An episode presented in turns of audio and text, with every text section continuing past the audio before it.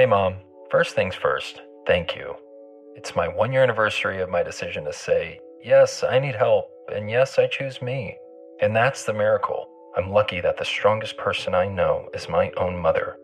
Love you, Mom. Maxwell. Be that strong person who makes the difference. If your loved one is struggling with drugs and alcohol, reach out to Caron for a different kind of addiction treatment. Visit caron.org slash lost. The Ford F-150 truck drives smart design forward. The standard 12-inch productivity screen helps you get what you need done too. And the available Pro Access tailgate improves access to bed and cargo and utilization of the bed, including when towing a trailer. Together with a wider bumper step, it's easier to access the bed and load in tight spaces. And available Pro Power onboard serves as a mobile power source, providing up to 7.2 kilowatts of power to charge a bed full of electric dirt bikes or run an entire job site worth of tools. I'm still driving my 2016 F 150 truck and 90,000 miles in. As long as I keep it clean, it honestly still looks brand new. I've taken it down snow covered Forest Service roads, taken it out camping, put a ton of miles on it on the freeway, had five adults in the cabin for long trips, and it's been great everywhere. Super dependable. I still love the way it looks, nice and rugged design, but with a super comfortable interior.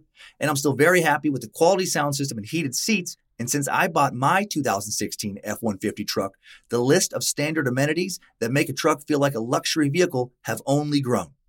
Tough this smart can only be called F 150. Find your local Ford dealer at Ford.com. Pro Access Tailgate available starting spring 2024. See Owner's Manual for important operating instructions. Just south and a little to the east of Europe sits the Middle Eastern nation of Syria, a predominantly Muslim country with a population of somewhere around 17 million people. Seven years ago, pre current civil war, that population was closer to 23 million people.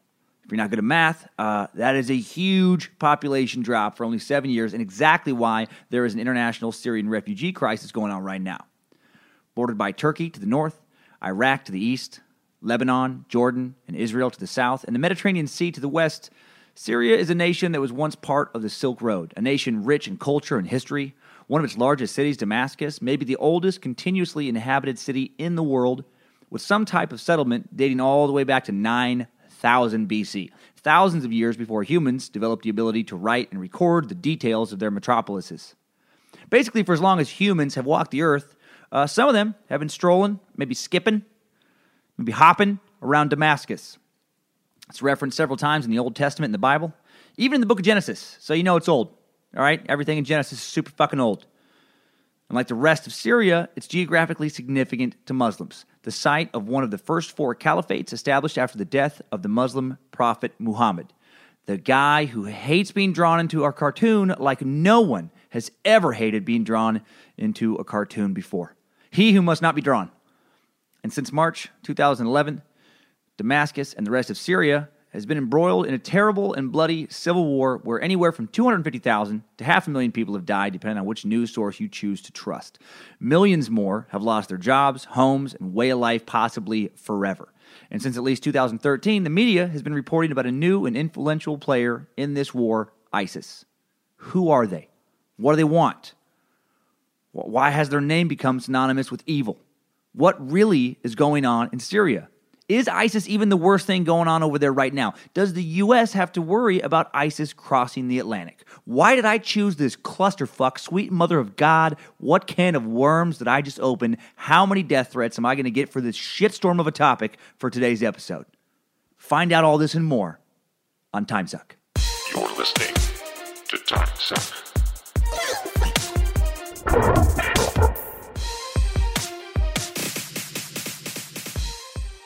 Happy Monday, you time sucker motherfuckers. Downloads, ratings, and subscriptions are up again. So that means I know that more of you have been really sucking this past week. Thank you. Thank you for sharing the suck. A lot of uh, a lot of wanting to suck on this upcoming Scientology bonus episode that we're now only about 25 iTunes reviews away from. 400 reviews, and you get a dissection of L. Ron Hubbard's greatest work of fiction. You've been sucking deep, you've been sucking hard. Your neck's probably a little sore, a little, little stiff. These aren't little teaser sucks you've been given. You've been sucking all the way to the back of your brain. Thanks to Cody Fluharty for suggesting this topic a while back uh, via email at admin at timesuckpodcast.com. Also, thanks to Stephen Rock for suggesting uh, Sasquatch last week. And, and I know some of you suggested Nelly. I can't remember who. I apologize. I've been busy sucking on some ISIS this week, while many of you went deep on Sasquatch, Loch Ness Monster, a little bit of Hitler. I can tell when many of you listen midday, which means you're probably blowing off work responsibilities, and uh, well played. You know, work can wait when it's time for time suck. Your boss ever gives you shit, you look him or her or it if you work for some kind of asexual robot cyborg situation, and you just say, "I'll fuck, I'll get it. I'll get to work. I'll get to work when I fucking get to it." Right now, I'm gonna keep on sucking. I'm gonna keep on sucking. Uh, big thanks to all of you who chose uh, to click that little PayPal donation button at the top of TimeSuckPodcast.com and contributed to the show this past week. Very generous. Uh, seriously, thank you guys so much. Uh, all donations going to just hang tight and a little fun to get some new equipment and whatnot. Uh, thanks to all you time suckers who have also chosen to click the Amazon button at TimeSuckPodcast.com, buy what you were going to buy anyway. Uh, help out the show, you know, while doing a little bit of shopping for yourself. Love how much you time suckers suck. And now for some really good news. First ever Time Suck t shirt is here. Bum, bum, bum, bum. Time Suck store is open for business. Click a little button just under that PayPal button called Shop, and you'll be taken to the Time Suck Shopify store uh, where the first product awaits. A Heather Gray, Bella, Tri Blend Cotton Tee, soft, with the Time Suck logo right there on the front. Always and forever will it be the first generation t shirt of Time Suck. You can be Time Suck OG, get in on the ground floor of this movement of curiosity. And it's a quality shirt. This isn't, this isn't some stiff ass, stands up on its own, carny bullshit tee you got at your kid's, you know, school band fundraiser. No, I'm not going to do that to you. My sweet, bearded merch man Eric quality controls each one before sending it out to you all folded up neatly, nicely placed in your mailbox, maybe placed on your doorstep. For a price, he'll probably even be willing to sneak into your house and force that t shirt upon you. Maybe hold you down, maybe hog tie you, maybe pull that sweet tea over your head. Yell, suck on that slap you on the ass, and go about his day. So check that shit out. The more merch you guys buy, the more merch uh, I'm going to create. You want some new designs, some stickers, maybe a maybe a real live chupacabra branded with the Time Suck logo, like it's part of some kind of whole pack of Time Suck chupacabras. Well, you got to get this T-shirt first. I hope you do, and I hope you enjoy it. And I hope you wear it, and then I hope you uh, take a picture of yourself wearing it and send it in to me, and I'll put it on Instagram at Dan Cummins Comedy. As long as you're wearing something in addition to the T-shirt, that is, you know. Cra- crazy Instagram and their, and their puritanical image standards. And hopefully, you've noticed that the time suck uh, volume's a little louder now. You asked for it, I delivered it. Okay? As best, as best I can. Hopefully, it's good enough. I'm no fucking tech wizard uh, with the current equipment I'm using. This is the loudest time suck is going to be uh, without massive volume distortion. So, uh, if it's not loud enough still, uh, get some new goddamn speakers. All right? Stop listening to those fucking 1996 Radio Shack speakers. Thanks for the heads up on that. Thanks to the various time suckers who offered their audio tech expertise this past week. And now, before uh, we get into the meat of today's episode, before we explore and expose ISIS, amongst other things, let's find out why I even went there at all with some time sucker updates. Updates? Get your time sucker updates. First update comes from Anduin Vade via TimeSuck email, and it's another uh, Thought on the Flat Earth episode, episode 19. Some new perspective. I like it. Uh, Anduin writes I have thoughts as to why I believe people can become so invested in such dumb fuckery as the flat earth theory, or similarly, the anti vaccinators, uh, which I need to do another time suck about, by the way. I know several, several of you have requested an episode about anti vaccination proponents. Uh, for those younger, say under the age of 21, it's simply because there's an ever growing desire slash desperation in the world to make one's own way and simultaneously to belong. In these cases, I believe it's, it's more so that these ideas are shoved into their heads while they're still malleable, reinforced in a fanatical, firm fashion. Then, little by little, the thoughts become reinforced habits, and over time, those habits become a lifestyle. Ah, that, man, that's well well written. I, and I agree. And actually, this feeds perfectly into some info about why uh, I think young people join ISIS. I'll get into uh, at the end of this podcast. You know, the desire to belong and be accepted by some group is, is a powerful one. Okay, so back to Anduin. And a lifestyle is like a person's religion. Attacking it will force them to spew bile and brimstone, defending the ideas no matter how ridiculous. I suppose that's more so off the uh, hip observation, perhaps almost cliche, but I believe it true nonetheless. And I believe it also. I, I, think telling somebody what they believe is stupid is basically like telling them that they're stupid. And, uh, you know, I've noticed people generally don't like to be called stupid, uh, especially in my observation if they actually are pretty stupid. Uh, they, t- they tend to just double down on their uh, infuriatingly ignorant beliefs. Okay, uh, back to Anduin. Another thought on the matter is a lot of these counterculture, co- uh, counter common sense ideas inherently stem from a simple human nature of going against the authority, whatever that authority is. I believe the prevalence of such theories as flat Earth are due to an all time high disapproval in government, in the way society is led and conducted, an all time high amount of deception. With the invasion of our privacy thanks to the social media age, we've allowed everyone, authority included, exponentially into our lives. Thus, we've garnered more rules, regulations, and laws than ever, more of which are blatantly corrupt my idea is that flat earth type thinking is a direct result of people feeling incre- increasingly pressured and bossed around by the various stems of authority in their lives. Just like any parent knows, human nature is such that the more you tell a person what to do, the more they will try to rebel. Uh, very true uh, uh, as a parent. Um, I don't know. I don't know if deception levels are an all-time high. I, I, think propaganda has been around in our country and the world in general for a long, long time. I think there's definitely uh, maybe the awareness of propaganda is at an all-time high uh, thanks to uh, alternative media sources and the web. People can find out they're being manipulated uh, easier than in the past. Uh, uh, kids do naturally push back. That's that's for sure. Assert their individualism. Uh, I'd like to, you know, if I think my daughter Monroe is going to be amazing at something, I almost don't want to tell her because I know the odds are she, she's not going to want to do it anymore just because I think it's cool. All right, so, so back to wrap up with Anduin. Uh, so, what would otherwise be jaw agape, baffling proclamations in theory now carries whole herds of disgruntled, put upon masses, regardless of education and intelligence. Although, as you've stated, I'd be interested to see a study correlation between education level and flat earth theorists versus, versus non theorists, because I suspect having less of an education places less of a bullshit meter barrier between yourself and whatever. And I think that what is going on is that people feeling most oppressed are having this emotional slash psychological reaction, one they cannot temper with rational, educated thought. That as much as they may try to vault uh, evidence for their arguments, on the whole, their theories do not come from a rational place. Keep on sucking Anduin. Wow, man. I get so many emails like this, by the way. It blows me away. You guys are so goddamn smart, it actually makes me nervous. It makes me, the more people listen to Time Suck, the more anxious I've been getting that you're all going to figure out that I'm actually uh, a lot more curious and tenacious than I am intelligent. But uh, maybe that's part of the appeal. I don't know, but it keeps me pushing to raise the bar, man. The more stuff you guys write in, I'm like, man, I, I gotta, I gotta be at the top of my game, or there's gonna be a revolt. Uh, well written piece, Anduin. Thank you for those thoughts. Uh, yeah, highly intelligent people can believe in highly unintelligent concepts because we're not robots, you know? Not yet. Not yet. Maybe we'll be cyborgs someday. Some robots with some human wieners. Robots with human wieners. That's going to be uh, the theme song for my new cyborg show called uh, RWH. No, wait, that's not right. R R RWHW. Robots with human wieners. Um, okay. Uh, Anduin and a few other time suckers also gently mentioned that maybe I'm cramming in too many segments, you know, disrupting the narrative. Uh, hearing that uh, initially pissed me off because that's exactly what my wife told me not to do before I did it. Uh, just like uh, we just were talking about, I rebel. Uh, regarding one segment, the fancy pants word of the day, I agree. It's it's, it's gone for now. Uh, I know some of you like it, but I do think the episode subject should be the focus. I mean, you know, uh, I'm doing the little updates. I like that.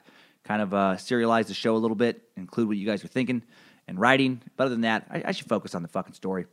All right, this next update takes me all the way back to episode one, the Lizard Illuminati. Someday, I feel like I'm going to do a second episode about those goddamn space lizards. This comes in from Sue Knudsen via TimeSuck email. Knudsen, probably. K N U D S E N. Probably a probably a Knudsen pronunciation. All right, Knudsen. Uh, so I came across a David Icke podcast interview that I just have to share with you. It was three hours, and the guy he was talking to was a true believer. Uh, and by the way, for those of you who haven't heard this uh, Time Suck episode one, David Icke is the proponent of the lizard Illuminati theory. First, let me state that this guy is even more fucked up in the head than you made him out to be. He is also a terrible speaker, and it amazes me that people can even get through his lectures and interviews. I only got through about one hour before I couldn't stand listening anymore. Anyway, I just listened to your Hitler podcast and heard your comparison to Trump. While I agree, I was hoping to ease your mind by letting you know that for the first time in U.S. history, we do not have a lizard as our president. David Icke says he was blown away at the election results because clearly Hillary should have won since the Clinton family are descendants of the lizards. He then droned on about how Trump is bringing up fake news because he does not understand its importance to the lizard people. I got a little confused and kind of zoned out a bit at that point, so I don't really understand exactly what his point was.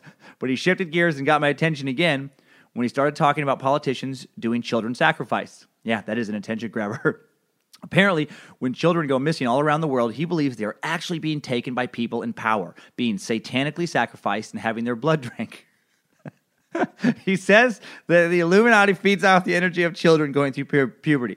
Oh, and of course, social services are in on it, and that is why children get taken away from their parents for no good reason every day. So, hey, maybe Trump will figure all this out and put an end to children abduction since he is not a lizard. Or, as Icke said, what is more than likely going to happen is the Illuminati will kill him. Uh oh. I also didn't realize that he ties in directly to the Flat Earth Society. He believes in the ice wall, but he believes that the other side of that wall is the meaning of life. And that is why the government is actually hiding it from us. These fucking guys. Oh, and of course, we are in a second dimension. If you look at Russia through Google Earth, you will see a second sun confirming this theory. And last, but I'm sure not least, different races are nothing but an illusion to separate us, so we concern ourselves with something that doesn't matter, so that we can be so so that we are blind to the world as it truly is. Unfortunately, I will never get back that hour of my life, but I feel uh, better now that I shared what I learned. Keep on sucking. Love the podcast, Sue Knudsen. Ah, wow. I will keep on sucking, Sue. Holy shit. Trump may be killed because he's not a space lizard, and he can put an end to the satanic sacrifice of pubescent children so the Illuminati uh, you know, because they're being sacrificed so they can get that sweet pube energy. And, and the meaning of life is behind the ice wall. Of course it is. And we're all in some kind of second dimension. So much wonderful crazy. David Icke has to be the most highly functioning paranoid schizophrenic alive today. Why satanic sacrifice? Why, why did the lizards have to worship Satan? Th- are they satanic space lizards? I thought lizards kind of replaced Christian mythology, but apparently it's all wrapped up together and tied to flat earth. Oh, David Icke, you're one of my favorite lunatics ever. You and Manchin, you and Charles Manson, man, should write a book together before he dies. Oh, and for you Trump supporters, for the record, I don't think he's a new Hitler. I just think he shares some dictator-like tendencies. You know, he's used to being the boss, man. He comes from the corporate world where he's always had it his way. He loves that my way of the or the highway kind of type of doing business. And I think, given the slightest opportunity, he'd become the ultimate boss, the ultimate uh, the firer, a dictator. You know, if you love the dude, you fucking know I'm right. You know he would strip Congress, the Senate, Supreme Court, and the media of all his power in a second if he could pull it off. All right, one final update. I, I can't get to all of them anymore. I probably won't even get to this many next time. But these, I just love these three so much. Uh, and uh, but I do get back. I will get back to you if, if you haven't uh, heard heard from me. If you sent me an email, just give me a little time or check your spam folder. I will get back. Uh, this this last one comes in from Dan Drake, and it sets up today's show. Uh, I've been a fan of yours uh, for years both as a stand up and as a talking head on World's Dumbest. Love Time Suck and genuinely appreciate all the work you do. Well, thank you, Dan Drake. Our problem with you, here, here we go, is that even though as a proud atheist you're afraid to criticize Islam, you're afraid to criticize Islam. You've got a serious bite when it comes to silly old Christianity, but your balls shrivel up and you get quiet about Islam and got quiet about Islam in the Hitler special. You can't honestly believe that in modern times Christianity is even one tenth as chaotic, harmful, and downright evil in terms of religious fundamentalism. I'm also an atheist from a state where that is very frowned upon, West Virginia, by God. And I know what it's like to stand up against religious fundamentalism and be hated for it. I love the show and listen to every episode, but it pisses me off that you're willing to sink your teeth into religion every chance you get and the first time you bring up Islam, you just sort of casually dismiss it. I find it cowardly to gut one religion and then back off another. Stick to your guns against religious fundamentalism and strive to get people to think for themselves. You're still one of my all time favorites, and I will listen to the show every week and tell people to listen to it. I like when I disagree with people because I think it's an opportunity to see the world through somebody else's, someone else's eyes. I think you feel the same way, and that's part of why I respect you so much. Uh, you're not afraid to speak your mind and even have an open dialogue about controversial issues. I can't wait for the next episode. Please don't ever ease off the gas, full speed ahead. All right. Well, first off, that email fired me up, Dan. I got it late late the other night. I was tired. I started thinking, fuck, have I been a coward on my own podcast? Am I that hard on Christianity? And then I calmed down and I chose to really think about what Dan wrote. And, he, and he's right. I do attack Christian fundamental, fundamentalism a lot. And I'm going to tell you why. My grandpa is a Pentecostal minister. Was a Pentecostal minister. You know, retired. He still preaches from his from his from his computer. Uh, I, I, lived next door to a fundamental pastor for years. I was raised in a town full of Christian fundamentalism, and for me, it's, it's personal. Christian fundamentalists are the ones who told me repeatedly growing up that I was going to burn in hell.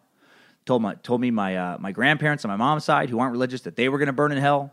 My great grandpa John, he was a gentle man, an old Swedish immigrant who built a beautiful life for his family. Never said a cross word to me could get little robins and other little birds to eat out of his hand. He was such a gentle dude, and uh, but he's going to burn in hell. But the town drunk across the street from my mom's house who abuses his wife, he's going to heaven because he shows up at church here and there when his deadbeat ass is sober. Man, fuck that. My mom and my sister, they're going to burn. You know, I was permanently banned from a from a local youth group for asking too many rational questions. You know, and a, a lot of the Christians I happened to grow up around just had no use for me being me. And but I have to remind myself that I've also known and know many wonderful Christians warm, non judgmental, intelligent, loving, giving people. People who travel to Africa, build homes for the poor, people who adopt babies from impoverished areas of the world, raise them as their own. I have to remind myself that I become, from time to time, the exact type of judgmental asshole I despise. So if I come a little hot here and there on Christians, I do apologize. Uh, uh, love thy neighbor. I always like that one. I should remember it a little more often. It- It's the organized religion uh, belief system I have beefs with, not every one of its believers. I hate oppression in all forms. And, and if religion uh, becomes a vehicle for oppression, uh, as it often has throughout history and still does, uh, then I hate that vehicle. And like Dan says, I just want to set you free. You know, I want to set you free from guilt, shame, the right to question your life. You know, if you, you believe Jesus loves you, that's fine. Maybe he does. Maybe he's real. I sure as hell don't know. I haven't been dead, haven't come back. But know that in my own way, hateful as I can be, I love you too. And my messages actually do come uh, from a loving place. Uh, as far as Islamic fundamentalism goes, I realize that I don't go after it with equal vehemence because of ignorance. It's not cowardice. I just don't know. It's a lack of personal connection. I've never, never personally been mistreated by a Muslim. I've never knowingly had my family uh, judged by a Muslim. I'm a white dude who grew up in Idaho. I haven't fucking known any Muslims. Not really. You know? And I try not to go hard after something I know nothing about. So it's time I learn. It's time we all learn a little something about Islam, especially radical Islam as it pertains to Syria. Uh, it's civil war, it's refugee crisis, and ISIS. So, so thank you for making me think, Dan. I do like it when we disagree. I like how you frame that disagreement, man. A, that, was, that was a perfect template for criticism, man. Start nice, then add the criticism, and end nice. It was beautiful. It's uh, you know, opening up some dialogues. One of the main purposes of this podcast. So let's uh, let's take that energy. Let's take this uh, this this energy to to learn something new and get into today's shit. Next time, suckers. I needed that. We all did. ISIS. What is it? You've probably all heard the term ISIS, which of course you know stands for Irish Setter Intercourse Survivors. Basically, ISIS is an international support group for people who've been sexually penetrated by Irish setters. Survivors, uh, they deal with a lot of guilt and shame. Uh, did, the, did the dog pick them? Because secretly they wanted to be fucked by a beautiful Irish canine with that red, silky, sexy coat. Is it because they were carrying around a stick of beef jerky in their pocket? I'm kidding. ISIS, as you know, stands for Illegal Sharp Instrument Society, a group of people who have a strong desire to carry around disease infected needles, or who, who want to bring uh, their switchblade to Hawaii for vacation. It's illegal there.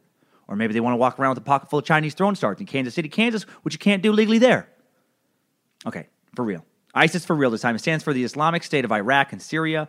Uh, it's also been referred to as ISIL, uh, I-S-I-L, the Islamic State of Iraq and the Levant. Uh, Levant.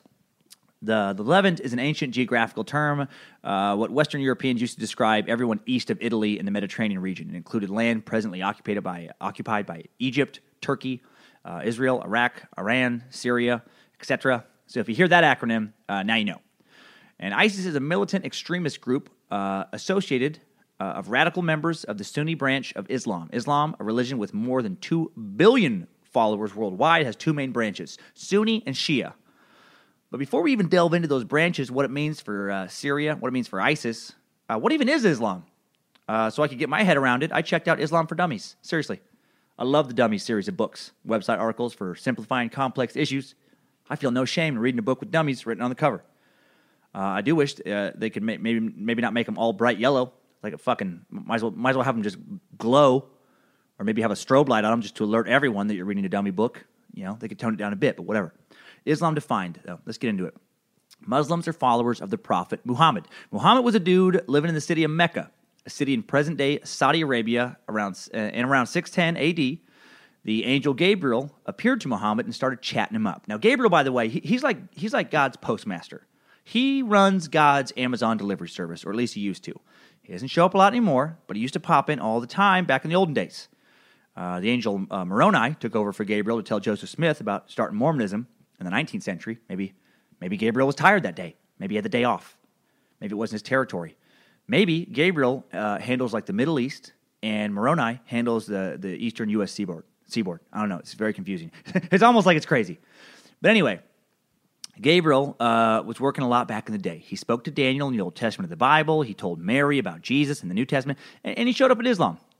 Well, Gabriel tells Muhammad he's got some big news, like super big. He's like, "Yo, Muhammad, you are God's guy now. I know a lot of people are real hot on Jesus right now, and he's cool. He's fucking cool. You're cooler. You are God's new and final prophet." And from that moment until Muhammad's death in 632 AD, Gabriel tells Muhammad a ton of shit. And Muhammad writes it all down, and he creates the Quran, Islam's holy book, Islam's Bible, if you will. And in 622, Muhammad and his small band of followers immigrate from Mecca to the town of Yathrib, uh, which, would, which would become Medina, and the first Muslim colony is born. And it takes off quick, just like Justin Bieber after his first album. Just bam, it's there, it's not going anywhere. In 630, Muhammad leads the army of his growing Muslim community against Mecca, which submits peacefully, and now his empire has begun to grow in earnest. By the time of Muhammad's death, just two years later, most of Arabia has accepted Islam and become part of the Islamic community. Muhammad is then succeeded by a series of rulers, caliphs, uh, under whom Islam bursts forth as a new major power on the world's cultural scene. In the seventh century, uh, they're like they're like they're like Hansel and Zoolander, just so hot right now. He's so hot right now. In less than 100 years, uh, Muslim armies have incorporated most of the lands from the western border regions of northwest India uh, in the east to Spain and in the west into a single empire called a caliphate. Now, a caliphate is a kingdom ruled by a caliph, and a caliph is a Muslim civil and religious ruler believed to be a successor of Muhammad. He's kind of like the like the Muslim pope combined with a medieval king. He's uh he's technically the shit. He's a he's a pope king caliphate dude.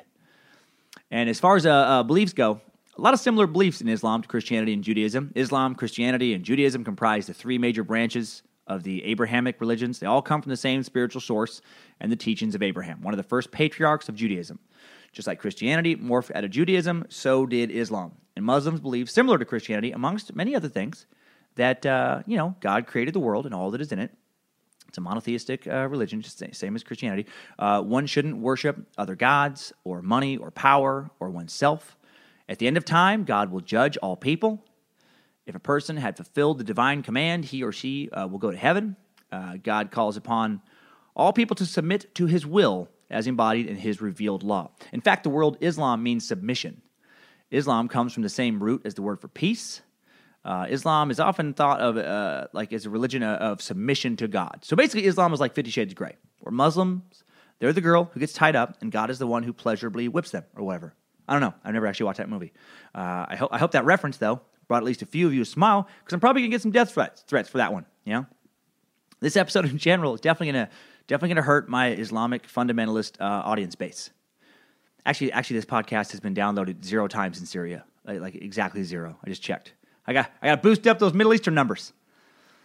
This is probably not the episode that's going to do that. But anyway, uh, there's that's some of the basic tenets of Islam, and of course, there's the whole "Thou shalt not draw a picture of thine prophet Muhammad," uh, especially a picture of Muhammad with a dick on it, especially if the dick is near his face. That's extra bad. That's like that's like one of the worst pictures you can draw of Muhammad. It's Muhammad with like a dick uh, touching his mouth. That that's that's basically you've drawn yourself a jihad invitation. Actually, fun fact: there is no Islamic law uh, against drawing Muhammad. Nothing in the Quran strictly bars portrayals of Muhammad. Nada. But the faith, like the Hebrew uh, Bible's Ten Commandments, has long discouraged any graven images. Scholars say uh, to avoid the temptation towards idol worship, which is a big no-no. Uh, in some ways, early Muslims were reacting to Christianity. Uh, they believed uh, uh, the believers had been led astray by conceiving of Christ not as a man, but as a God. Muslims, by the way, believe that Jesus was a prophet. They just don't think he was the son of God or the final prophet. Anyway, they didn't want the same thing to happen to Muhammad. They didn't want his picture getting floated, floated around, little crosses floating around.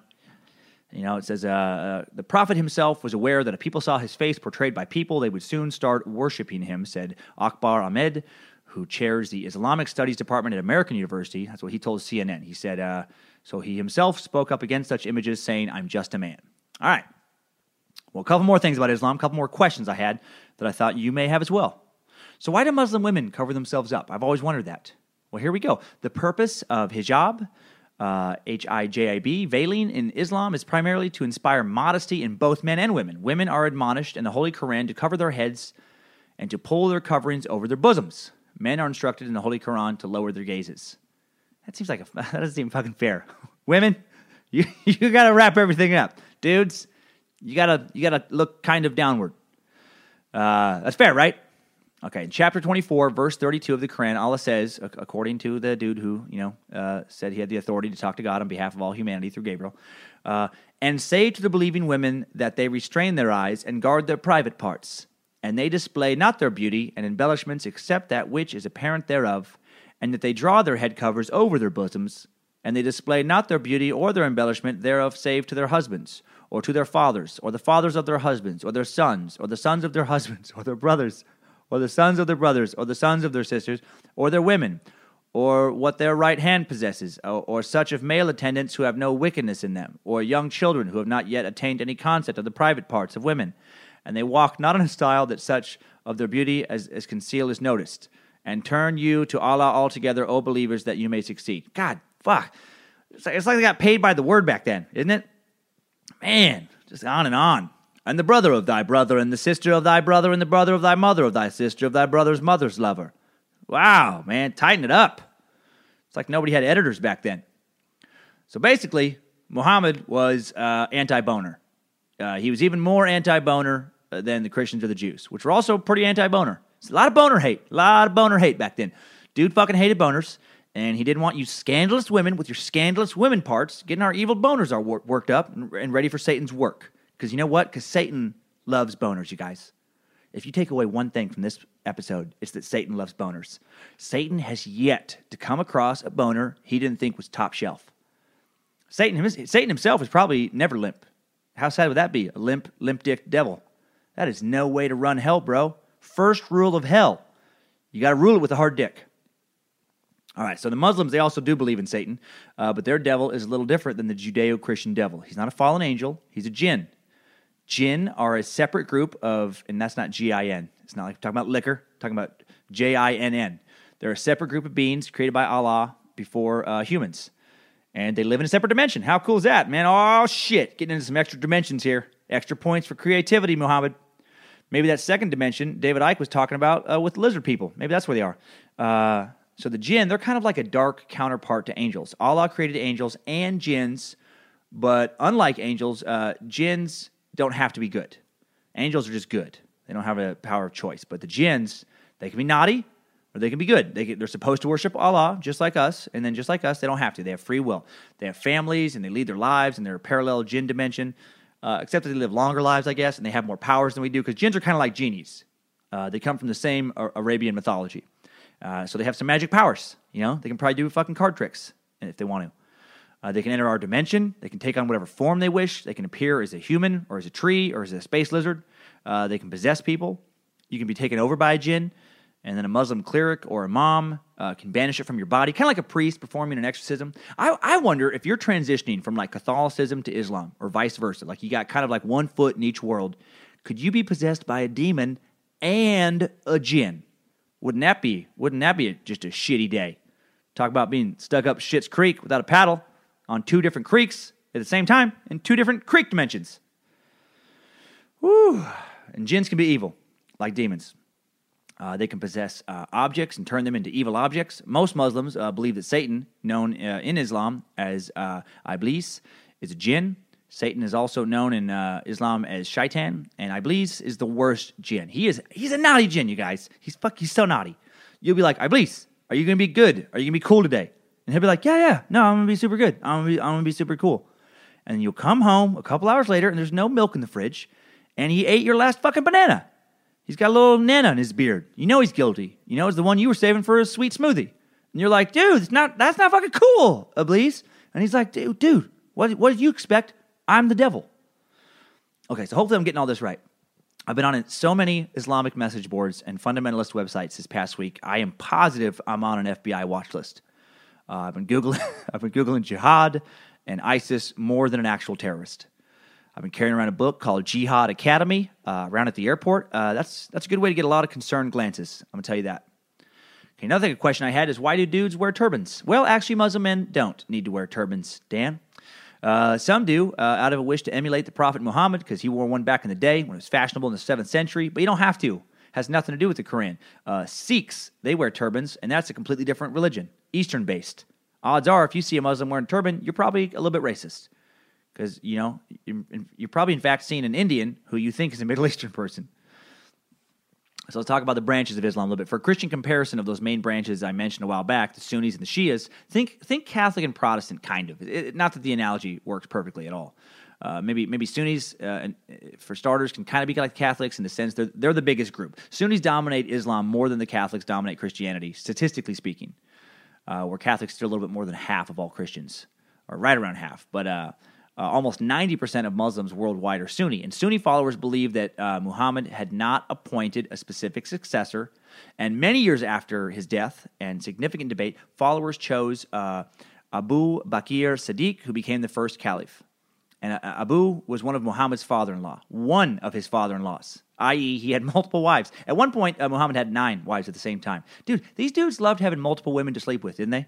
Just religious justification for polygamous fornication. Oh, man, a lot of those anti boner dudes love getting down with multiple women. How does that not tarnish the message? Because the world's fucking insane. That's how. Uh, you know, it shows up in Judaism, Christianity, Islam, Mormonism, whatever. Just preach sexual suppression and then go bang one of your many wives, you hypocritical dickhead.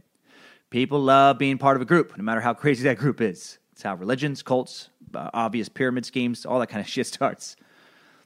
So, one of the positions within the Sunni religion is that of imams, uh, a type of priest, although one doesn't have to be formally ordained. Uh, one under Sunni uh, belief uh, is just an imam is like a is like a prayer leader. Muslims pray five times a day. By the way, dawn, uh, before sunrise, midday after the sun passes highest point, late part of afternoon, just after sunset, between sunset and midnight. Must be a bitch for Muslims living near the Arctic Circle up in Sweden. Like when in June the sun rises at 3:30 a.m., sets at 10:08 p.m devout Islamic fundamentalists living in northern Sweden must they must hate their life so much for so many reasons. It's cold as fuck here. I, I'm one of five people in town who aren't white. Everyone stares at me all day long, and I get four hours of sleep a night. Anyway, the ritual of salat is intended to keep Allah at the forefront of one's thoughts throughout the day. That's why they pray so much. To keep thinking about Allah. Uh, Sunnis also believe that individuals can approach God directly and that He will present Himself on Judgment Day. And again, so many other uh, boring elements that will just bog down this narrative. So let's get into Shia. Shia is the next biggest group, the Shiites.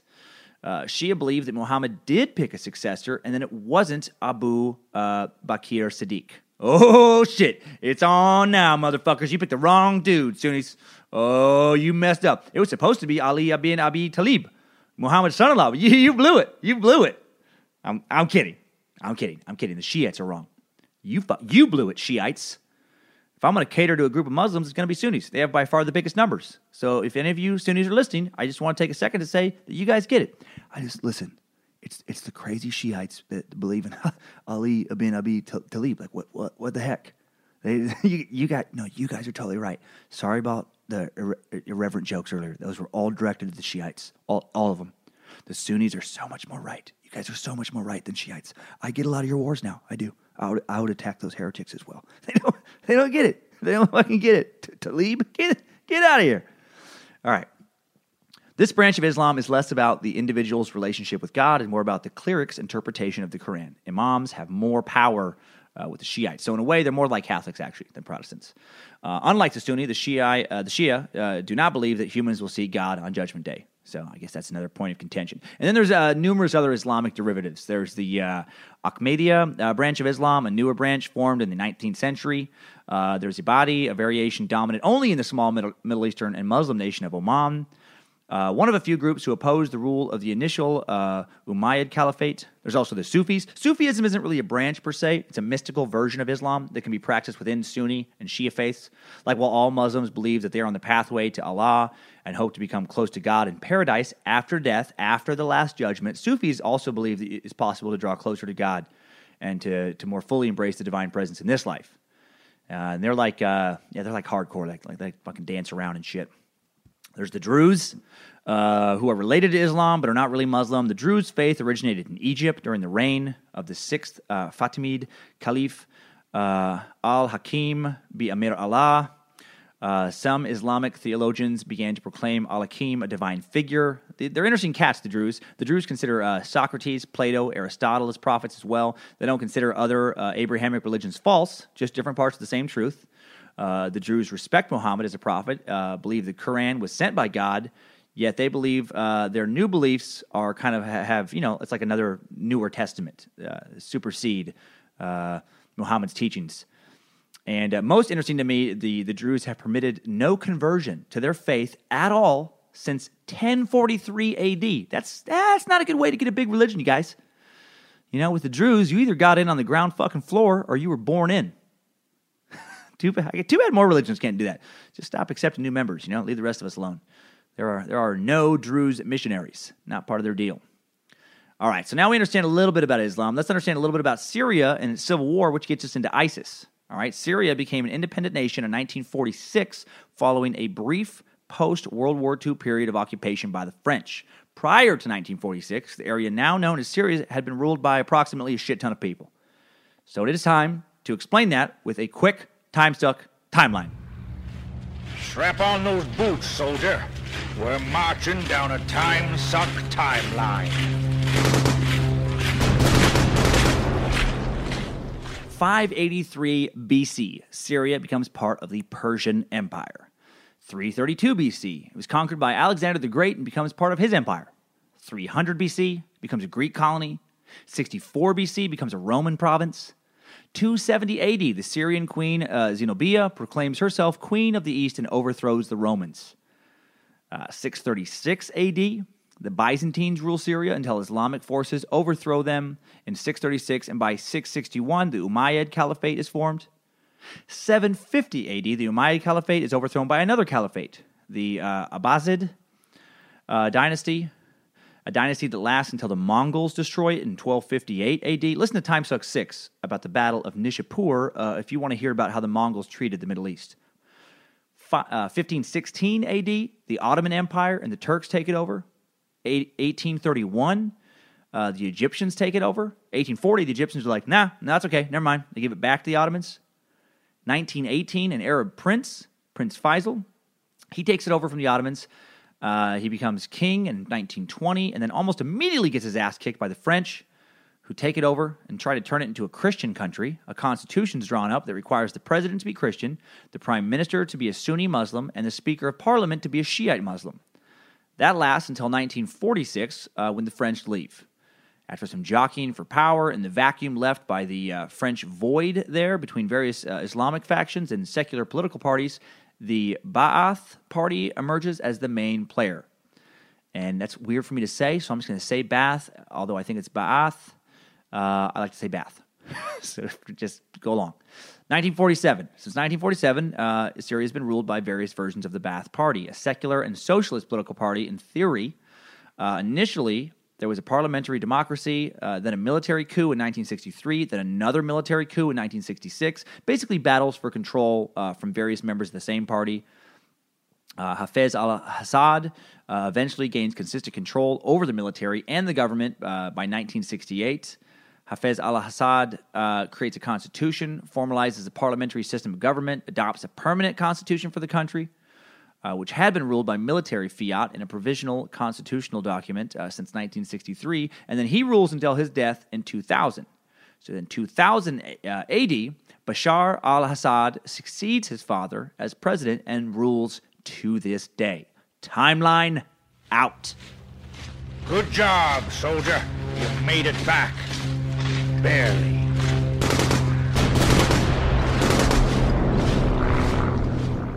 So as, as you can see, nonstop fucking turmoil for a few thousand years. As detailed as my timeline was, I left a lot out because it's just too much information. It's so dense. Uh, various other groups had, you know, taken power for a few years here, a few years there. Even during like the reign of one group, there was continual in- infighting, uh, opposing leaders taking the reins at various times. Tons and tons and tons of battles and wars.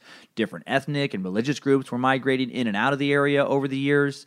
You know, various Jewish people settled in uh, Syria a long time ago. The Crusades brought Christians. The French brought more Christians. Ottomans brought Turks, etc., etc other smaller regional tribes, you know, settling in the area, you know, various little tribes uh, uh of religions outside of Christianity and Judaism and Islam that had, you know, been in the area since the Mesopotamian days. It's very complex. Uh, monarchies, caliphates, Roman provincial governments, on and on and on. And now in 2017, Syria is a democracy in name only. In reality, it is absolutely a dictatorship. President Assad has the power to appoint members to the Council of Ministers, issue laws, amend the Constitution, declare war, uh, just as he sees fit. Uh, approves government five year plans. Uh, per the Constitution, the president is supposed to only serve a seven year term and may be reelected just one additional time. But uh, after serving his two terms, his 14 years, Assad changed his own democratic law, because he can do that, and uh, you know runs quote unquote for a third term in 2014 and receives uh, 88% of the bullshit popular vote. It's fucking nonsense. Most academics and journalists uh, believe the whole thing was blatantly rigged. Uh, it's an authoritarian regime uh, where Assad does as he wishes. And now, uh, at long last, we can begin to understand ISIS. Okay, so ISIS started off as a splinter group from Al Qaeda back in 2004 when Abu Musab al uh, established Al Qaeda in Iraq.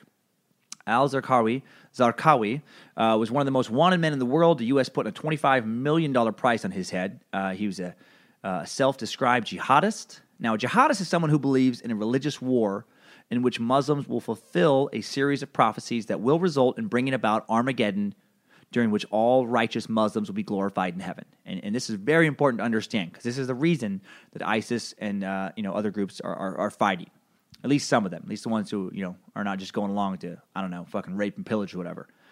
So they believe they'll uh, establish a new and final series of caliphates, leading to the final caliphate, which will bring about the final hour of human history. The Islamic State uh, also believes that there will be uh, a monumental confrontation, essentially Armageddon, between the Muslim and quote unquote Roman forces, which you know now is just you know translates to the West, the Western forces, in the small Syrian town of Dabiq. Now, this is why their propaganda magazine is named Dabiq. After uh, the Muslims defeat the Romans, the remaining one third of their victorious forces will then proceed to Constantinople, now Istanbul, uh, to supernaturally conquer it by shouting Allahu Akbar. This is, this is why the Turkish language propaganda magazine's title translates as Constantinople. Uh, at this point, the first of ten greater signs will appear, namely the Antichrist or the Dajjal, to spread evil throughout the world, but not to worry. Jesus, who was not crucified on the cross, according to Islam, will return to earth over the white minaret of the Umayyad Mosque in Damascus, propped up by the wings of two angels. He will then kill the Dajjal uh, with his 70,000 Jewish minions at the gate of Lud, or modern day Lod in Israel. This is when Jesus will break a cross, an important symbolic gest- uh, gesture that proves that Christianity is a corruption of his truth. Uh, finally, all sorts of bizarre supernatural shit uh, happens leading up to a bodily resurrection of the dead and the final judgment. It goes all fucking Walking Dead at, at the end. Uh, sounds like a great movie, actually. Just Jihad, starring Jake Gyllenhaal, Dwayne The Rock Johnson, and Keanu Reeves as white dudes playing Middle Eastern dudes. Ray Liotta as a racist American general, directed by Ridley Scott. I don't know. Uh, anyway, uh, uh, Zarqawi and bin Laden, they were aligned somewhat with the Taliban Muslims, as a lot of us uh, already know. Al Qaeda had similar ideals to the Taliban, and the Taliban is just a, a fundamentalist uh, group within the Sunni Muslims. They're like the they're like the Pentecostal snake charmers to the uh, moderate Sunnis, you know, even tempered kind of Lutheran type Christian. But Zarqawi is, is different than bin Laden. Bin Laden was born into extreme wealth, like extreme billionaire wealth, ran in wealthy social circles. Zarqawi was born a, a poor son of refugees raised in a slum in Jordan. Uh, bin Laden used to send out eloquent, radical messages to his followers. Uh, the first time Zarqawi appeared to the world, he was sending out a video from Iraq in 2004, mutters a few words with a knife in his hand, then savagely cuts the head off an American hostage named Nicholas Berg, and that is exactly how you get a $25 million bounty put on your fucking head. So while Al Qaeda kind of focused on the enemy abroad, you know, Al Qaeda uh, focused on like kind of Western infidel non believers, including America. Zarqawi, uh, he focuses on the enemies nearby, mostly the Shiites. ISIS hates Shiites. They hate them more than Christians, more than it hates the West. They consider Shiites fake Muslims who misrepresent Allah. And for that, they're going to die. You know, kind of reminds me of my Pentecostal grandma uh, trying to talk me out of going to Gonzaga because it was a Catholic university. She told me that the Catholics were fake Christians, satanic even. They had intentionally uh, manipulated and ruined the Bible with their awful interpretations of Scripture, and they were all going to burn in hell. Yeah, fun times. Uh, well, in Iraq, uh, the Shiites uh, were the majority uh, of Muslims in, in, most parts of that country, and Zarqawi wanted them dead. Uh, and tried to ignite a war against him. But on June 7th, 2006, he's killed in a U.S. airstrike. And he, and, and he was after U.S. people as well because he felt like they were on the side of the Shiites and they were infidels and blah, blah, blah. But his legacy lived on. The direct followers of Zarqawi, along with new fighters from both inside and outside of Iraq and Syria, broke from Al Qaeda, renamed itself the Islamic State of Iraq in late 2006, uh, almost four months after al Zarqawi was uh, killed. Uh, Islamic State has grown steadily stronger over the over the they grew stronger over the next eight years, drawing Sunni Muslim fighters from across the Middle East and Europe who wanted to fight the Americans and to kill Shiite Muslims. Uh, ISIS uh, has been fighting the West, Shiites, and any religious and ethnic minority that happens to be in its way ever since. And, and they've made a lot of progress in Syria. Uh, taking over uh, much of the nation's territory thanks to a large Sunni population and thanks to President Assad uh, making Syria such a fucking shitty place to live for most people that they would rather have a lunatic fringe group of Muslims trying to bring about Armageddon in charge of their fucking town than Assad. Like, how terrible are you at your, jo- at your job when they're like, nah, fucking, I'll go with ISIS. They seem a little better. So, you know, is ISIS, you know, re- really the bad guy then in, this, in the Sy- Syrian civil war? No, I don't think so. They're one of the bad guys for sure. They're crazy, but I don't think they're the baddest guy. ISIS is bad. You know, they, they have done some horrible shit. Let's talk about that for a second before I talk about how much worse I think Assad is. Uh, between August 3rd and, and 14th of 2014, Islamic State forces cut off and surrounded thousands of Yazidi civilians on Mount Sinjar in northern Iraq. At least 500 men are slaughtered execution style, with an unknown number of women being captured and sold into sexual slavery. At least 70 kids are reported to have died of thirst. Uh, Jesus. While at least 50 of the elderly perished. The Yazidi, by the way, are that's a mostly Kurdish ethnic minority who have their own separate ancient religion that goes back to Mesopotamian days. And because they're not Sunni Muslims, uh, ISIS, you know, they don't give a fuck about them. On February 15th, 2015, ISIS released a video showing the beheading of 21 captured Egyptian men. I saw a couple stills. Blah, I do not recommend it. Uh, all Coptic Christians, which is the largest Christian denomination in the Middle East. Uh, the video states, uh, calls them, refers to them as people of the cross. The massacre took place on a Libyan beach. Uh, after capturing the strategic town just five miles from Al Asad Air Base, where 320 U.S. Marines are stationed alongside Iraqi forces, ISIS rounded up 45 civilians, some thought to be Iraq security forces and their families, and then burned them alive. Uh, burned them in some cages. I don't know. I'm sure you've heard about that. Fucking burning people in cages. Horrific. Uh, after a Syrian woman was found breastfeeding in public, which is strictly against uh, Sharia, Islamic uh, kind of fundamentalist interpretation of the Quran uh, law, like you know traditional religious law. A group of all female religious police called the Al Khansaa Brigade tortured the women with a bear trap device clamped to her breasts. Tortured the woman. I think I said women, but yeah. Oh, uh, December 2014 reports began to come out of northern Iraq that some 3,500 captured Yazidi women had been sold as sex slaves, sex slaves, tortured, repeatedly raped. And, they, and they've done so much more than that. That was just random examples. I could go on and on and on for an hour about the atrocities. And, and they intentionally do very heinous shit because they, they acknowledge it. Uh, they use terror itself as a weapon. They don't want to just kill their enemies, which is why there's so much fear around ISIS. Uh, they, they don't want to just kill you, they want to publicly humiliate and torture you, record your death, and then blast it out on social media and YouTube. They're very technologically savvy that way to enrage the world. They want these videos to get spread around because their ultimate goal, remember, is to bring about Armageddon. And they feel like if the West comes over to fight them because the West is so pissed off about all these fucking atrocities, then the West is going to fight them in their in their land. They're gonna they're gonna defeat them, you know, in that in the in the city where they think the fucking Armageddon is is going to go down, Dabiq or whatever, and uh, it's all part of their apocalyptic nightmarish vision. But but to look at ISIS as the big spooky bad guy in Syria uh, and elsewhere in the Middle East is to do yourself and the Syrian people a huge disservice. ISIS is fucked up, undoubtedly. But why is a group that seems so obviously horrific able to recruit new members? Why are they able to take over Syrian cities? You know, they controlled up to 30,000 square miles of Syria and many of its cities as recently as late 2016. Is it because uh, the local Syrians love them? That many of them want a caliphate as well? No. Most Muslims are moderates, just like most Christians. Most Christians don't strictly adhere to the Bible any more than most Muslims strictly adhere to the Quran. ISIS is alive and well largely because Assad is even worse than ISIS. If you're being persecuted and oppressed by a tyrannical authoritarian regime that uses torture willy nilly, just on the regular like Assad does, uh, you're going to fight back eventually. Uh, and Assad, fucking, he does love to torture, reminiscent of early Nazi concentration camps and detention centers in the early 1930s. Uh, the top U- uh, UN human human rights official on Tuesday, March 14th, 2017, just this past Tuesday, said that uh, for thousands, for tens of thousands of detainees to be released uh, from Syria's prisons, he, he called for them to be released. Oh, sorry, and also called for their torturers and executioners to be brought to justice as a part of lasting peace. Like torture is a big thing with Assad, and uh, and and his torture and oppression partially explains ISIS's growth. You know, eventually the beaten dog usually will bite you back. And even though you know you yourself might think ISIS is crazy, you know you might still join it or at least support it, or at the very least not get in its way if it's attacking the regime that's been fucking you over for the last few years, maybe the last few decades. Lack of social and economic opportunity, mistrust of a government, that's the perfect environment to grow extremism. ISIS would not be as nearly uh, powerful as it is if life was good for the average person in Syria. Well, like without Assad or someone like Assad, there's a very good chance there's no uh, ISIS in Syria. They have a very symbiotic relationship. You know, Assad can kind of maintain his hold in power, saying like, "Well, you know, if I'm gone, think about what, ha- what what's going to happen with ISIS. They're going to take over." So then people support him, even though he's fucking worse.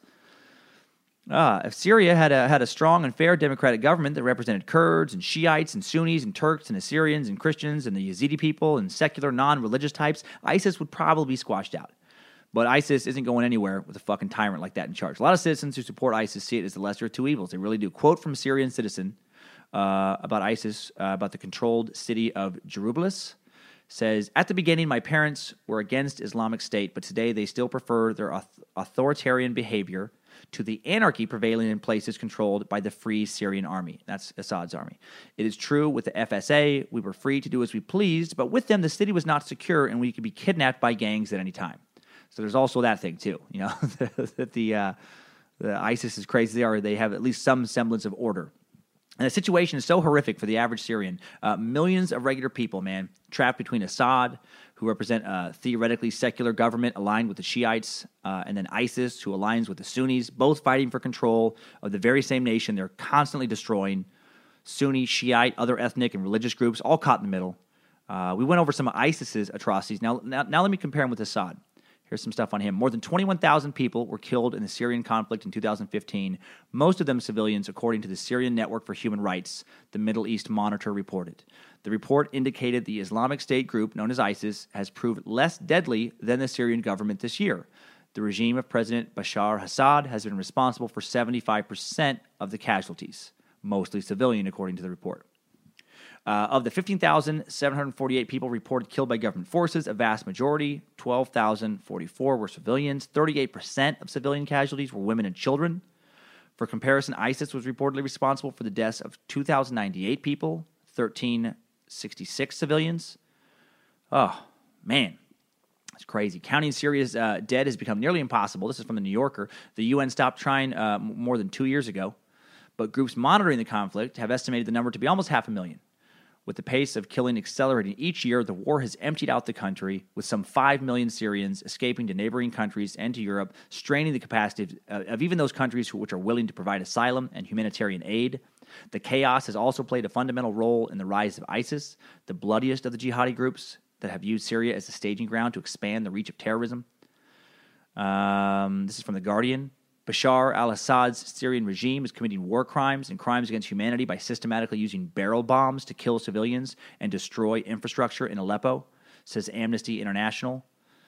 Based on more than 100 interviews with current and former residents, many of them survivors and activists, analysis of images and videos from the besieged city, the 74 page report documents, quote, unthinkable atrocities. These include airstrikes that have killed mostly civilians, as well as arbitrary detention and torture.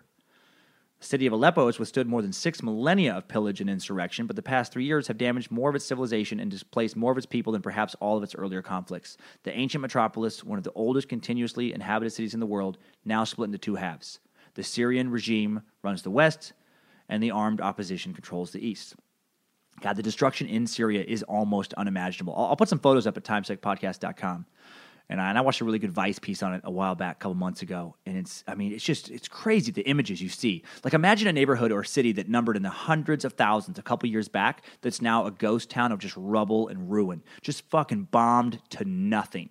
But there's still like a couple families trying to live there, a few kids playing amongst the mortar shell casings. That that's a lot of Syria now.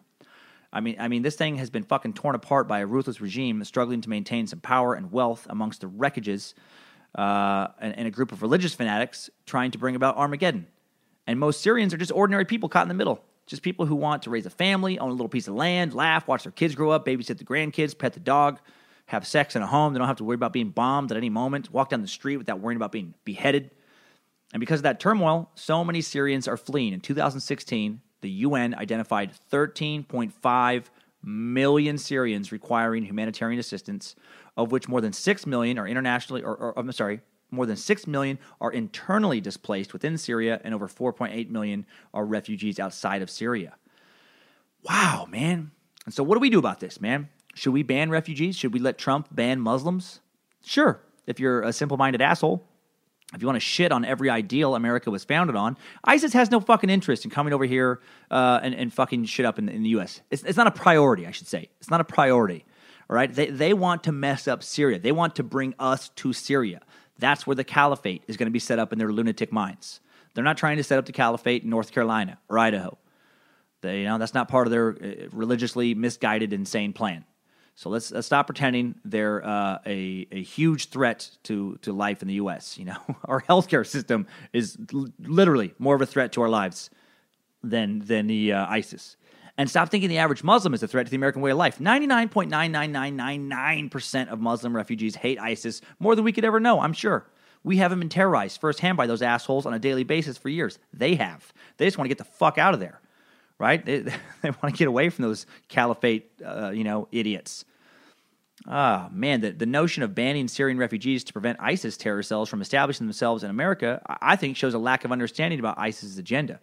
You know, they're, they're much more concerned with Shiites and Kurds and Turks and other minorities in Syria than they are with America. I think promoting American fear of ISIS is just uh, mostly political posturing. You know, when Trump tried to ban Syrian immigration, you know, so, somebody leaked a Department of Homeland Security memo stating that country of citizenship is an unreliable indicator of terrorist behavior in the U.S. All right, that's the Department of Homeland Security. That's that's their fucking area of expertise. I think they know a little better than some other people in politics right now know. So all that being said, would I want to live in a predominantly Muslim neighborhood if they if we were just letting them all in? No, I, I wouldn't.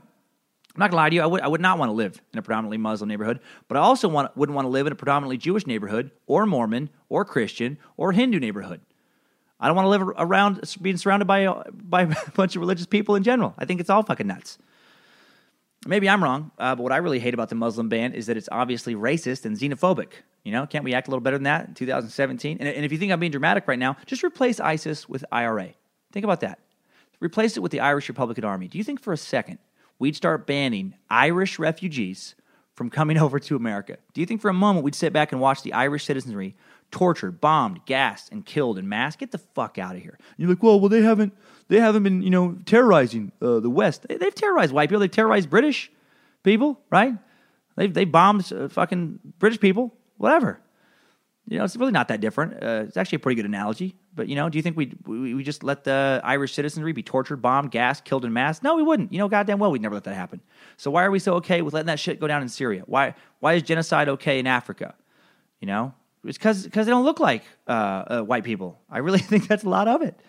You know, if this stuff was going down in Britain or Iceland, we'd, we'd intervene.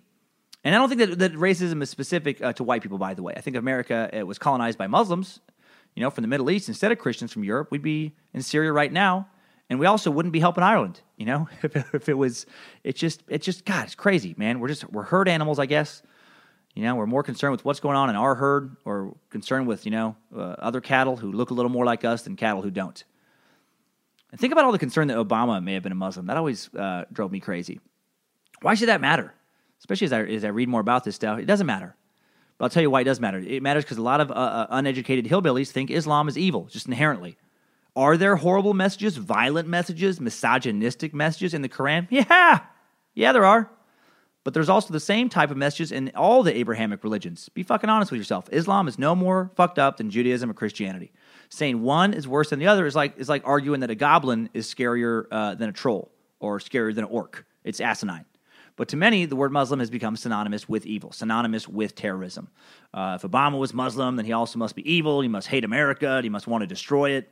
Man, I, w- I wish I could be the guy who thinks that sometimes. Uh, must be nice to feel that just certain about the world, just to paint it only in black and white. How, how simple and convenient, how little you have to think. And what about the members of ISIS themselves, man? Are they just evil, cartoonish versions of humans? Simple minded, bloodthirsty cretins with no nuance, no complexity? Just 100% evil, huh? Just, just all evil, full evil, no good in them. God, come on, that's bullshit. Most of the members of ISIS probably don't even believe in ISIS. They probably don't even believe in fucking Armageddon. Uh, I've read some a lot, a lot of uh, articles about how a lot of them don't even really know that much about Islam in general. They're just Middle Eastern kids uh, who have seen their families bombed, gassed, shot at their whole lives. They live amidst rubble and ruin with no hope for a future that includes anything other than more rubble, more ruin. They have no hope. And uh, and I hate when you know when I hear people talk about how bringing them to America is just going to spread that rubble and ruin over to this country. Yeah, okay, right. Like like like letting Irish immigrants into the country back in the late 19th century during the potato famine spread that potato famine to America. That is bullshit. Come on. No, they'll come over and most of them are going to lead normal lives. Will a few people kill and praise Allah? Yeah, yep. I'm not an idiot. Of course they will. But you know what? Muslims and Middle Eastern uh, uh, people, yeah, they have murderous nuts, just like white non Muslims do. You know, they'll kill some people, just like some fifth generation white American will kill some people, just like some fucking, uh, you know, white idiot, white Christian idiot, who whatever, you know, might go into a mall and shoot people up. Yeah, it does. It's, it's not going to create uh, more of that. It's just it's like in some some uh, horrible new way. It's just gonna yeah, people fucking kill people. Sadly, regardless of color, regardless of religion. I think most of these fighters are just dumb kids. They found a group that gives them some kind of measure of inclusion and control in their lives. You know, I, I think about when I was a young uh, counselor back in Spokane, Washington. I was fresh out of college. Was working at this group group home as a crisis counselor, working with these teens. And I, remember hearing about how one of these kids staying with us, uh, he was a neo-Nazi. And I could not figure out why he would ever join that obviously horrible group. But then another counselor who'd been doing it for a long time broke it down for me. She explained how this kid has no family, how they had, had they been out on their own, no one to watch over, no one to care for them, just taken advantage of their whole young life, abused as a kid, you know, uh, molested, you know, living out on the streets, no hope for a better life, and then suddenly some group of dudes comes around and just treats him like uh, like he's awesome, like he's like he's cool, befriends him, gives him a place to stay, gives him a job, gives him a sense of purpose and family. You know, giving someone to blame for all the wrongs he's endured in his young life, and that's how you create a skinhead. And that's how you become an ISIS jihadist as well. You know, if we don't think about why people are joining groups like ISIS, if we don't think about the conditions creating a group like ISIS, then we're never going to fix the problem. You can't just keep killing new members, and you know, you get like what that they're just symptoms of of the problem underneath. You gotta you gotta fucking get to the source. But now, before we get to takeaways, let me go back to the beginning. Time sucker Dan Drake's original assessment was that Islamic ex- extremism is currently worse than Christian extremism, and I and I do think it's cr- currently worse. I do agree. I do agree. Muslim extremist groups like ISIS and Boko Haram are doing a lot of evil shit right now. Like they're way worse. There is no current Christian equivalent to a group like ISIS. Religious extremism is awful in all forms. But let's not confuse extremism with the rest of the converts. Islam is not evil. Muslims are not evil. Most of them are as kind and loving as most Christians are. Now, with all my preaching, do I think for a second I actually know what the fuck to do about ISIS? Uh, Assad, extremism, Syrian civil war? The refugee crisis? No, hell no. I, I would win the Nobel Peace Prize and be named Man of the Century, probably Man of the Millennium, if, if I could solve that problem. The problems in Syria are so complicated. Uh, even Syrian intellectual Hassan al Haj Saleh, one of the most influential, uh, influential Arab writers and dissidents, as well as prominent intellectual voices of the Syrian revolution, says when asked what the West can now do to fix Syria, this is what he says It's too late. It is far too late. That's that's the biggest expert out there. It's like, yeah, nah, it's just, ah, it's uh, who knows. So who knows how to fix it all? But what I do know is that the average Muslim is no worse than the average Christian. That's that's that's what I you know really feel like I educated myself with on this on this week's episode. They're just different, you know. And I, and I now I know uh, you know that we should be kind to Muslims and not xenophobic. As hard on Christianity as I can be, uh, I am nice to Christians in my regular life. I know and love many Christians, and now uh, after doing my research, I hope to know and love many Muslims. Man, and I hope you do too. Life is so complicated, isn't it? It'd be so much easier if we could just say, like, those people are evil. They're over there, like some like fucking politicians always do. That's the problem, and this is the good part. Ah, that's not how life really is. And I think you all know that. But enough preaching for one Monday. Let's get into some top five takeaways. Time suck. Top five takeaways. Number one, Syria is super fucked up right now. Roughly half a million dead since 2011 when the war started, an estimated 11 million displaced from their homes, and you thought your Monday was rough. No wonder I don't have any Syrian downloads. It is pure horrific chaos. Number two, Syrian refugees should absolutely be vetted for terrorist group associations before they come into this country. But banning all Syrian refugees is just as heartless and idiotic as banning all the citizens of any other nation. Most Syrians are not terrorists. Most hate terrorism in a way most Americans will never even understand. And I think, personally, uh, banning Syrian Im- immigrants uh, is just going to create more Syrian terrorists who hate the U.S. You know, if we let oppressed Syrians believe a nation of immigrants doesn't care about their particular persecution, doesn't care about their murder and mass, well, you don't think that's going to piss them off? You don't think youth seeing that, youth seeing America just say, get the fuck out, stay away from us? You don't think that's going to leave some serious resentment, add to their feeling of hopelessness, which is going to add to more ISIS recruitment? I think it will. Number three, Islam is divided into two main branches Sunnis and Shiites, and millions are dying because back in the 7th century, some ancient dudes thought Muhammad's son in law Ali was his rightful successor, and some other ancient dudes thought Muhammad's father in law Abu Bakr was the successor. Cue death and destruction for hundreds of years. Yay, crazy religion. I do think, by the way, though, if we got rid of organized religion, we'd still kill each other. it's something. It's something in us. Talk about like the symptom uh, and then the actual disease. I think I think religion is the fucking symptom of, of a disease that's much deeper in humanity. We, we would still find other reasons to hate each other. Number four, Syrian leader Bashar al Assad is a ruthless motherfucker. His brutal uh, Saydnaya prison, a special place to hold, torture, and kill those who oppose him, has been called by some human rights activists, quote, the worst place on earth. That's, that's a pretty harsh criticism. One of the few who made it out recounted this to The Guardian. Uh, a detainee recounts details of the welcome party, the terrifying initiation ceremony that awaited new arrivals fresh off one of the meat fridge trucks used to transport prisoners clueless to their whereabouts until the doors clanged open. Beatings with metal bars and cables were followed by so called security checks, during which women in particular were subjected to rape and sexual assault by male guards. As we waited for our turn, we heard the sounds of beating, of people falling out of the truck. We heard people scream, said Jamal Abdul. Everyone was screaming, the guards and the prisoners. This is the kind of shit that Syrians are trying to get away from. And number five, ISIS is insane. Completely and totally insane. They actually think they're going to actively bring about a religious apocalypse. Millions and millions of people have believed the apocalypse is right around the corner for centuries now, and they've all had one thing in common they're wrong. And yet, thousands more are going to die because of their fanatical beliefs. Man, fundamentalism. How could a word with fun in it be so tragically and completely devoid of any actual fun. Time suck. Top five takeaways. Ah, we did it, time suckers. Episode 27 is in the can. That was an intense one. That was an intense one. Hopefully, some of you are still going to tune in for episode 28.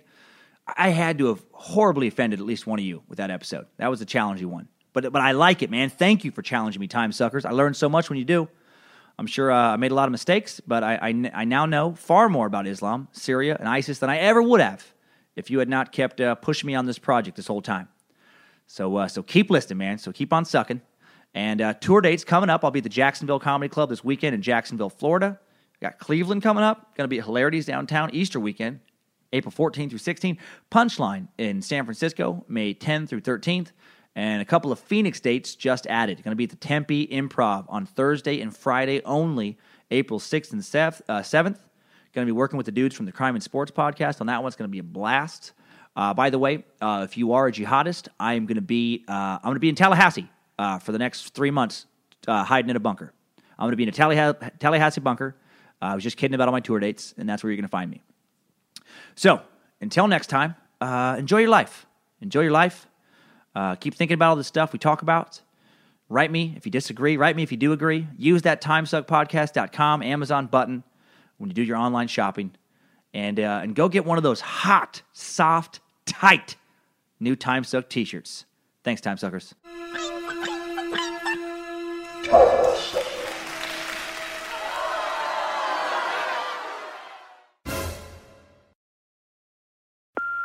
Hey, Mom. First things first. Thank you. It's my one year anniversary of my decision to say, yes, I need help, and yes, I choose me. And that's the miracle. I'm lucky that the strongest person I know is my own mother. Love you, Mom. Maxwell.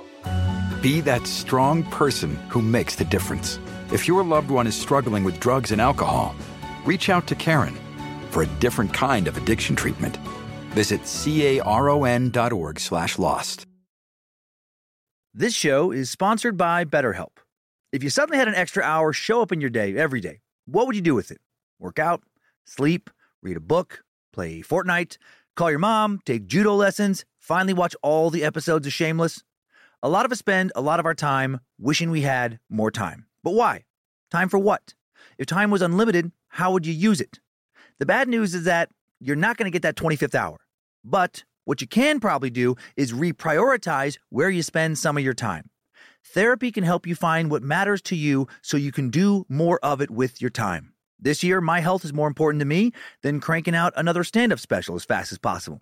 So I canceled a tour, sacrificed that income, and decided to spend a lot of the time I just got back working out more, resting more, relaxing more, and enjoying time with family, friends, and just myself. And I'm so glad I did. I feel better than I have in a long time.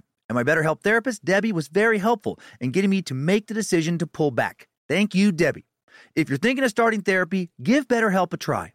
It's entirely online, designed to be convenient, flexible, and suited to your schedule. Just fill out a brief questionnaire to get matched with a licensed therapist and switch therapists at any time for no additional charge. Learn to make time for what makes you happy with BetterHelp.